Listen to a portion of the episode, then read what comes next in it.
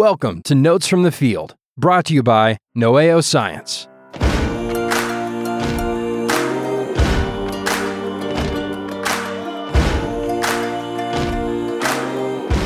Howdy. How are you? Good. How are you? Hey, doing all right. Good to be here. It is great to be back. It's been a while. Yeah, Yeah. yeah. Welcome back to stateside. Thank you. I like that hat. Oh, yeah. Who's that on there? That's a collared lizard, eastern collared lizard. Okay. Was thinking something like that. Yeah. Fabulous creature. Well, um, yeah, our topic today is pretty straightforward, real simple. And something um, we all like to do. Yeah, we like that. And it also has to do with uh, our experiences. And uh, I was just thinking about um, both of us relating any stories of animals, wild preferably, but if we run out, we can go captive, Yeah. um, of animals feeding. Mhm. And not just often when we look at, you know, in a nature documentary, it always increases ratings when you get animals doing something, not just standing there walking or running. Right. Although that's that's cool, hmm but when they are actually doing something, some kind of behavior like feeding behavior or courtship behavior, something like that, that Yeah. always is just uh, real interesting. So, what I thought we could do is just um, talk about some of the nuances of the feeding, not just this animal ate this hmm bug or this mouse or whatever, Yeah. but some of the the details Yeah. the subtle details of the the behavior of of the process of ingesting. Of course, it relates to another topic we've talked about or touched on is the natural evil. We don't have to unpack that so much is to just basic notes from the field. Yeah. No, I like it. Um, natural history. Who doesn't like eating? We're, we're talking about eating. Yeah. You might get hungry during this episode. yeah. Keep your bring your snacks. Well, you might Go get get, your unhungry too. I mean, depending on your tendency, exactly. right? Yeah. cool.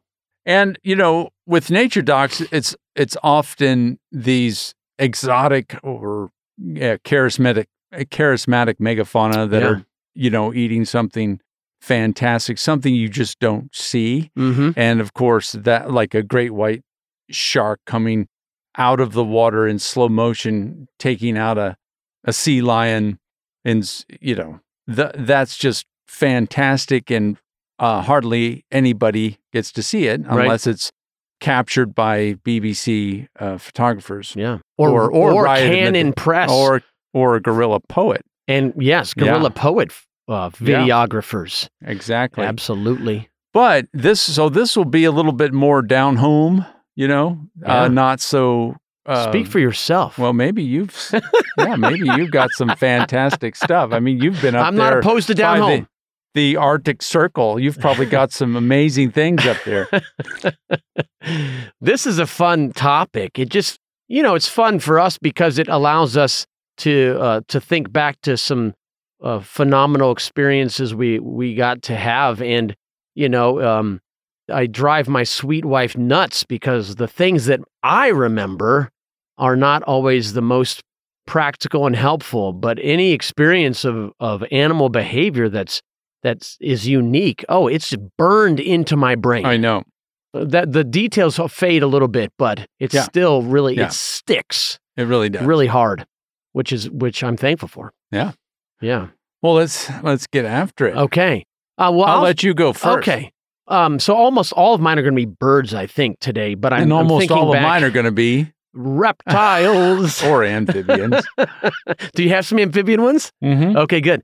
Um, so I, I will start actually up in the not quite to the Arctic Circle, um, but in the Bering Sea, uh, where I spent a field season on St. George Island, which is one of the Pribilof Islands, uh, home of the northern fur seals. There, home of a lot of home of a lot of seabirds. A lot of seabird species call this home. This is. 75% of the world's population of red-legged kittiwakes are on St. George Island. Wow. 75% of the world's. Um, and over 200 species of birds nest there. It's a it's a Wow. remarkable place. The cliffs go yeah, you to mentioned. I think you've mentioned it on another episode. yeah, I think I so. forget- I forget so what, a, lo- what the topic was. a lot of my bird jobs have been actually watching feeding. Paid Wow. paid Oh, to man. paid to watch well, the I feeding. really, picked a good topic. Uh, yeah. So and and watching birds feed is just it's just fun. It's interesting.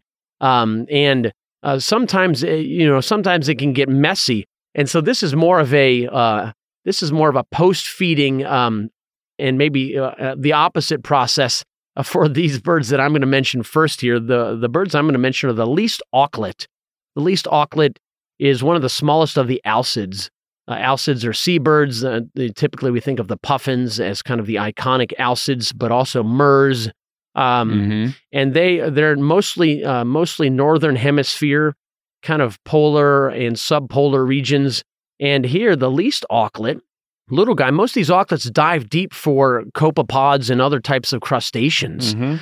little tiny, you know, um, roly poly bugs of the sea and Mm, other type crayfish like little creatures. And so uh, we were on St. George, and uh, these little least auklets, they leave in mass from their crevices in the su- at, right after sunrise, and then they come back in mass at sunset. And Are they so- cliff nesters? unusual? Usually they're cliff nesters. This this was an inland uh, Okay. population that nested in this boulder field, okay. and so we hid among the boulders because we wanted to know what they ate. Okay. So we hid great. among the boulders and waited for them to come back. And we were armed with our crab nets. Okay. You know, just a pole with a ring and a net on it. And so as they came back, we we we basically jumped up and swung and tried to ca- catch as many least auklets as we as we could. And we, we actually caught some with that Wow. terrible method. Right. And one of the the benefits of the least auklet, something about its digestion. Maybe maybe they're sensitive. Um, as soon as you get the bird in your hand, uh, they regurgitate, Ah, and so they regurgitated a whole bunch of copepods, mostly copepods. mostly copepods. At least, Anything wi- else? at least with my my crude eyeball as the instrument of identification, I'm not too good with those Mhm. marine crustacean groups.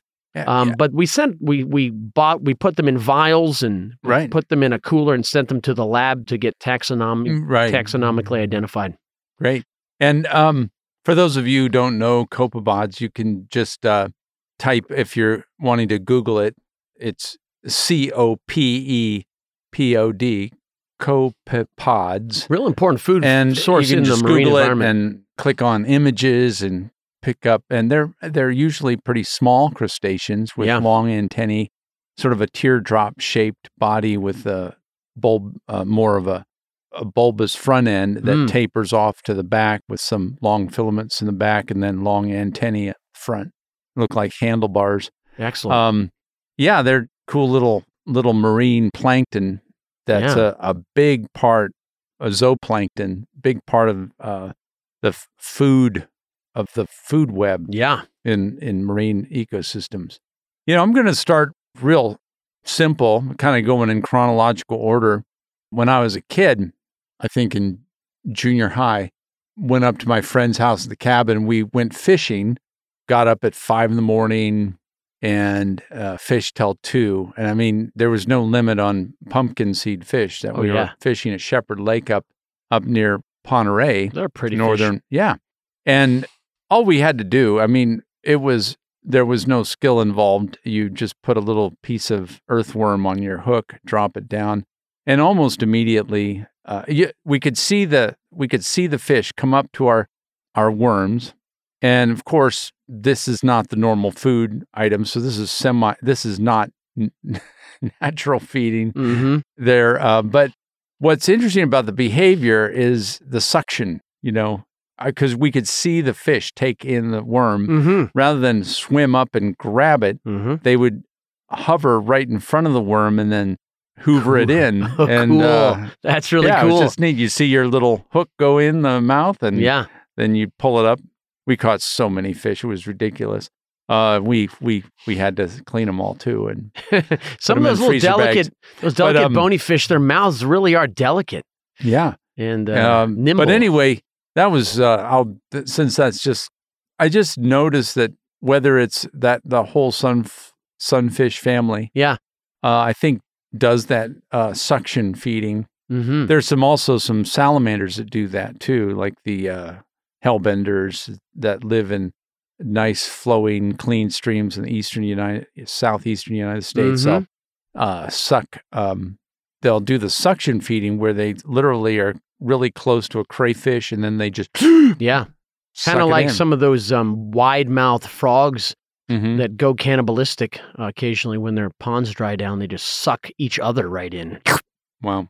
So the little bit more, I'll I'll jump to box turtles. No. Yeah. What? Yeah. Have you seen them? You know what's what's amazing is after you know three full field seasons of box turtles, uh, Yeah, and that's- hardly. That's street cred. I mean, yeah, but what's amazing, this is why feeding is is kind of cool to notice in the wild because here I was doing my PhD on the box turtles and I hardly ever saw one feeding. Hmm. I mean, when I was out looking and I had a pretty good search image because I was looking for them diligently and um, I would, you know, well over 90% of the time 95 probably percent of the time when I found them, they were just sitting there looking at me, or they were under the leaves if I had to uh, track them through radio telemetry and I'd pull them up. But generally, they were doing nothing. And so, really studying the behavior, you really have to be you have to be hidden generally. To that's why nature documentary cinematographers often have to be in blinds to to get in so undercover so that their presence isn't Doesn't disrupt the whole thing. yeah it doesn't disrupt so yeah. the turtle is usually just sitting there or tucked in because here's this big blundering human that appears on the scene and Yeah. uh, whatever they're doing Interrupting their prob- inter- meal. yeah uh, if they had a meal Yeah. so a few times i've i've seen a, a box turtle feeding one was actually after i was done with my project i was already out in idaho and i had gone back for a visit and went back to my turtle site and i found one feeding uh, on an earthworm but once when i was actually doing the field research um, there was an earthworm out on the leaf litter naturally i didn't have to stage it you know and box turtles in the wild don't mess around you it's just it was just interesting because I've had a number of pet box turtles and they're just such slovenly lazy eaters generally. They've been in cap- domesticated. yeah, they're just know, accustomed to easy living lost and the you rigor. put you put the food in there. Sometimes they they they attack their food with verve, but often they're you plop the worm there and it might not even be moving much and they they slowly inch up but they don't want to put too much effort into it. That entitlement you know up yeah quick, and that yeah. the, their neck Lazy stretches bums. out and uh, sometimes they're so reluctant to actually move their whole body. It reminds me of the proverb you know the sluggard buries his hand in the ditch and he's too i mean into the dish. He's too lazy to bring it back to his mouth. The uh, box it's a great captive the It's a great captive image. box turtle. So he reaches out. It's like i don't even want to move my body. So i'm just going to see if i can stretch my head farther and farther. And then they take a lunge at this very sedentary worm and miss. They miss. And they they take a lunge again and they miss again. And then they finally get it and the worm wiggles and then they chomp it in two and then they can't even and then it's stuck on the outside of their face. Oh, that's and they're sad. and they're not that's sad. they're just really clumsy yeah. now this might be there there might be other factors like their temperature wasn't up and they're not as coordinated but so i'm sure there's other factors besides being in captivity but they're generally just not very savvy Yeah. This guy needs to get out in the woods and get. but man when i see a box turtle in the woods come on a worm i mean they don't mess around they just come up really fast and aggressive and just wham and they Oh, swa- cool. yeah it's just a, a stark stark contrast that's a great. That's a great um, Um, comparison. Yeah, it was a very, Hmm. very vivid comparison for me to see them in action in the wild. Hmm. And that's why, um, you know, I, I have snakes generally for uh, if I have pets, they're low maintenance, but they often, and not fast moving snakes, because most of these sit and wait ambush type predators just usually sit under a rock most of the time. Yeah. And so when you have them in captivity, they're not doing a whole lot different than what they normally do. Yeah.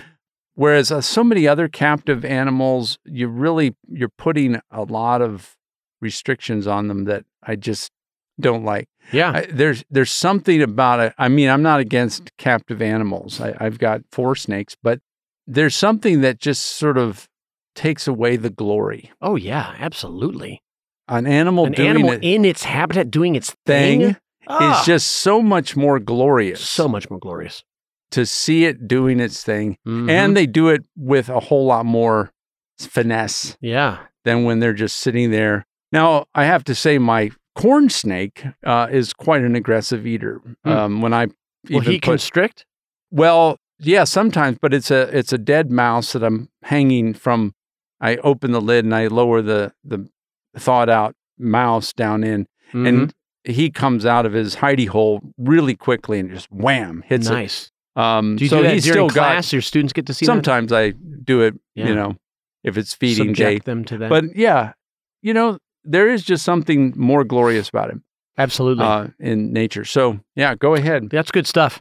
Um, well, uh, I've just got to kind of my my stories. My stories tend to be shorter. I, Yeah. you're you're you could you're a good storyteller. Um, oh, And so I would just I'm going to throw a couple out there, um, just little bits and pieces. I I watched a lot of birds, and songbirds especially. Songbirds are kind of the pinnacle of of bird migration watching. Um, and so, uh, but I'm going to bring up a couple of woodpeckers first, just Oh, because yeah. they're a little bit different. mhm. The, uh, not all woodpeckers are only hatcheting away at the tree they're they're they're they're standing on. Um, but some have some different types of feeding strategies. Like probably the the, most well, yeah, the that probably the most well known is uh, in North America at least is the flicker, northern flicker. One of the most common woodpeckers across the nation lives in a lot of urban areas like our town. You you probably have northern flickers in your town. I mean, flickers are interesting uh, in that they typically don't chisel into the the wood of a tree. That their favorite place to eat is on the ground when they find an anthill. right. And I remember one time my um, the location of my old office in town, a building you know well. Mhm. There was a group of maybe four or five uh, flickers next to each other, all eating at an anthill together. Oh wow. And so they'll they'll form pretty good sized groups or flocks, and they'll stand at the edge of the anthill and just stick out that really long tongue and start snapping up ants. on the surface of the anthill, or do they Yeah, just, go uh, like an anteater and stick their um, tongue down into a, a hole? I was not watching that closely. I Right. would say from my my vantage point, it seemed that they were just picking them off the surface. Neat. I wouldn't be surprised if they went uh, went a little bit more intrusive there, Yeah. though. Too the other woodpecker that stands out to me as interesting. It's always interesting when you read about a creature Oh yeah. feeding in one way, and then you see it feed a different way. Right. Right. Uh, so uh, they, every creature kind of has its primary food, its primary means or, or mode of eating. Uh, the yellow-bellied sapsucker. Sapsuckers are a, a group, a subgroup of woodpeckers. hmm Uh, in our region, we have the red-naped sapsucker. A lot of the eastern U.S. and Canada has the yellow yellow-bellied sapsucker, which is kind of a, a fun slur to throw out at someone if they're Yeah. lazy. Yellow-bellied sapsucker. Um, then sapsuckers are known for really ch- uh, drilling series of holes in trees and just letting the sap run, Right. and they'll lick that sap up. Huh. But I, I remember in spring migration once in college, there's a little tiny nature reserve in the middle of our campus, or at the edge of our campus. Um, and there's a lake, and there's woods, and there's a there's kind of a visitor center there, and, and we always went there to bird watch, and we put up some bluebird houses there, etc. Um, but I remember in spring spring migration watching this yellow-bellied sapsucker. There was such a proliferation of insects. Uh, Mhm. a hatch had just occurred of some type, maybe 20 feet up in the tree, maybe 30, and we were watching there. There were some, you know, ruby crown kinglets flitting around, and there's this yellow-bellied sapsucker that was fly catching. Oh wow. That would It was neat. fly catching, like many songbirds do, perching and then and then flying out and snapping up an insect out of the air. And this was a yellow-bellied sapsucker fly catching. neat. So it was just fun to Yeah, see. that Oh, I really had no neat. idea that they would do that. Yeah. Uh, have but- you seen like uh, swifts and swallows? You know where they're hawking the the skies and presumably catching insects, but it's probably pretty hard to see Yeah, them. They're just like yeah, yeah, and jet then some of fighters those that, are zooming some through of the those air. swallows are just not shy either. I've been on a riding mower and had the swallows just kind of trailing me, snapping up insects uh-huh. uh, as I as I mow the tall grass. oh wow. Yeah, When uh, just curious, you said you know a little bit more about feeding behavior on the the nighthawks. When when I was on fire crew, uh, in the twilight, summer twilight evening uh, on the our forest fire crew Mhm. uh, camp, we'd go down to the horseshoe. Horseshoe we'd play hor- yeah, horseshoe pit. We'd- Yeah. uh, underneath a stand of ponderosa pines. It was up in the northern Oh, man. central Washington. making me long for summer here. Oh, I know. And we would hear the nighthawks dive, and, I- Oh, w- with it- cool. and they would just scythe. They would just rip through the air and make a like a Tie Fighter from Star Wars sound. I mean, it would literally the turbulence of the air as it would come out of its dive would just go. You know, it just wow, how low are they going? really close to the ground. But I didn't know if they were. It was feeding behavior. I haven't seen nighthawks come that low before. I've seen a, I saw a bizarre thing. I saw a flock of migrating nighthawks once low to the ground, but most of the nighthawks I've observed are really high, Okay. and I could just hear them and then look up and see them. But almost all of them ab- above the roof line. Okay, well, most of my these would dive and then pull out of the dive, and That is Yeah. interesting. it was just. I assume they were feeding, but And I would assume so too. That time of year, probably p- post post mating. yeah. Cool. This this other interesting thing. This is a herp. I was uh, a kid. I don't remember what kind of salamander it was. It was in Moscow, Idaho, and you know I don't think it was a a long-toed salamander, even though that's the most common salamander here. But I remember putting a pretty big worm in front of it, and the salamander grabbed the front end of the earthworm, and it was it was the funniest thing because the worms, the diameter of the worm was at least the diameter of the head of the salamander. And the worm, I don't know if it's a reflex or what, but the worm just felt like, okay, my front end, my head is in the burrow. And this oh my! And this worm, which was big compared to the salamander, just went whoosh and just went s- I mean, it propelled itself down this salamander's throat. and th- if if if ever You missed sa- the cue, if- man. If ever a salamander, abort, abort, abort mission. if ever a salamander could have the a very surprised expression, Right. that salamander did. It was just sitting there in this thing that looked like a log, you know, like a, a like a telephone pole going down my throat.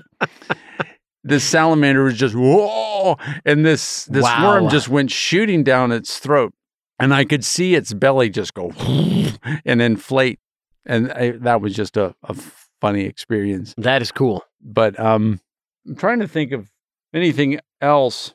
I uh, yeah, I I can jump in here with Yeah, another one. Um, you know, a lot of my a lot of my work uh, was was watching feeding behavior, watching rate of feeding, and that kind of thing. Mm-hmm. Uh, and one uh, one in particular interesting bird uh, th- that's pretty pretty rare in the world is the yellow-billed loon. Uh, there's about Hmm. five species of loons. They're circumpolar and in distribution t- tend to be kind of northern, far northern temperate uh, zone. And uh, in this one job, we were we were watching three different loon species, but the yellow-billed is the biggest of the loons. It even is larger than the common loon. They're such neat looking. Birds. they're remarkable. They are just beautiful birds. They, like some other bird species, they have some weird characteristics. Um, kind of like you know the penguins or the murres or some other alcids. They're very, they're very heavy-bodied birds. They do not have perforated or hollow bones with struts like many other birds do. They're Don't they they're ride lower in the water? they ride very low, and so and from a distance, if you're used to seeing waterfowl like ducks or geese, you can tell it's a loon because it's riding low. It's the low It's rider. like a submarine that's, That's on the surface, you know, That's right. not yeah. like a boat. That's right. Ready to go down. And so they do ride low, and their legs are very far back on their bodies. In Mhm. fact, they cannot walk. on land. They can't walk. And they can only walk when they're taking off on the water, and they take a very long distance to get off because they're dense because Dense they're so dense. Yeah. And so um uh, loons they, they have to they will occasionally get on land and pull themselves from one location to another, which is a very rare rare event I got to see one time. But these yellow-billed loons, yellow-billed loons kind of like the common loon is the is you know the iconic northern Minnesota bird. It has this really beautiful and kind of haunting uh, song that you might hear Yeah. in an evening on a lake. Um, and the yellow-billed loon is very similar in its size and coloration, but it has this almost dagger-like dull yellow and uh, angled up bill, more angled than any of the other loons. And so we Mhm. were observing these birds on, on pretty large lakes they tend to prefer. And we were observing the, the rate of feeding of their two chicks. And so these birds will dive and feed their chicks, and they're they're feeding them sticklebacks. Okay. Yeah, this really common uh, northern temperate zone type. Maybe maybe it's elsewhere in the world. I'm not sure. This little tiny bait fish, you might call them, and they're scooping up these uh, sticklebacks and feeding their young. Um, and so I remember just sitting there, sitting there watching the yellow-billed loon feeding. Uh, uh, it's it's two, almost always two uh, hatchlings. They lay two eggs, uh, two hatch. Usually one survives because of the Mhm. the harshness of the conditions. We are studying maybe uh, the the hypothesis that is there is there not enough food for two chicks? Is that is Right. that one of the Right. the, the causes of this? Uh, you know, one chick succeeding most of the time. But I just remember sitting there slapping mosquitoes, listening to you know the NPR out of Barrow, Alaska, and watching the yellow-billed loon Oh, feed wow. it feed its chicks uh, on the on the tundra.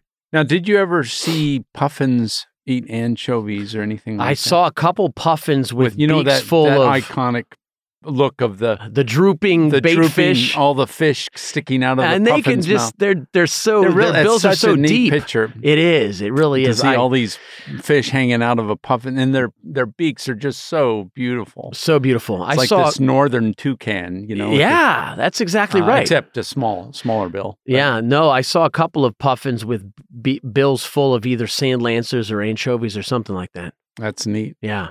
That's neat. One thing I- I'll coming in on for a landing. Um, once, uh, quite a few years ago, probably 15 years ago, we went up to Mallard Larkins. We were backpacking with a bunch of boys in our church, uh, and we got up there. We set up camp in these big, these mountain lakes like Tarns up there, and um, I was just too wiped uh, out after the first hike to to go hiking the second day. So I just hung out by the lake, and anybody else wanted to hang out at the lake and you know do some um, exploration with me. Yeah, where other guys that had more energy would be hiking up peaks and stuff like that. the mountain goats. and I group. was I was uh, with several of the guys, and we were skimming along the shore of this like beautiful day, and uh, I caught this valley garter snake, and they're a real handsome garter snake, uh, you know, with uh, bright yellow, light yellow to whitish stripes on the side, and then dark background, and then orangish red blotches just above the the lateral stripes, and they're just a, a neat looking snake. And I caught it, and I, but there were so many. It it was cruising the side of the the shoreline, looking for food, and so I thought, well, he's hungry, and there's all sorts of frogs around. So I knew he was hunting the uh, Columbia spotted frog. They Mm. were all over the place, and but I, you know, it wasn't natural, but I had a, a wild snake and wild frogs. I caught a frog with my hand, and with one hand I held the snake up, and with the other hand I held the frog. you pulled a Marty Stouffer. Yeah, I like it. I did. and right in my hands. I mean, this snake just grabbed that. oh, that is cool. That Yeah. is super cool. I mean, it was an unfair advantage. I mean, I did not give the frog an ex- opportunity to forgiven, probably. escape. Yeah. So the snake just grabbed this frog and just knocked it right back and swallowed it. And then I grabbed another frog and I think it ate two or three frogs in a row. They weren't huge frogs. Yeah. But yeah, it was just uh, amazing. Right out of my hand. I Oh, was that's holding. awesome. It was pretty pretty amazing, and then I let it go.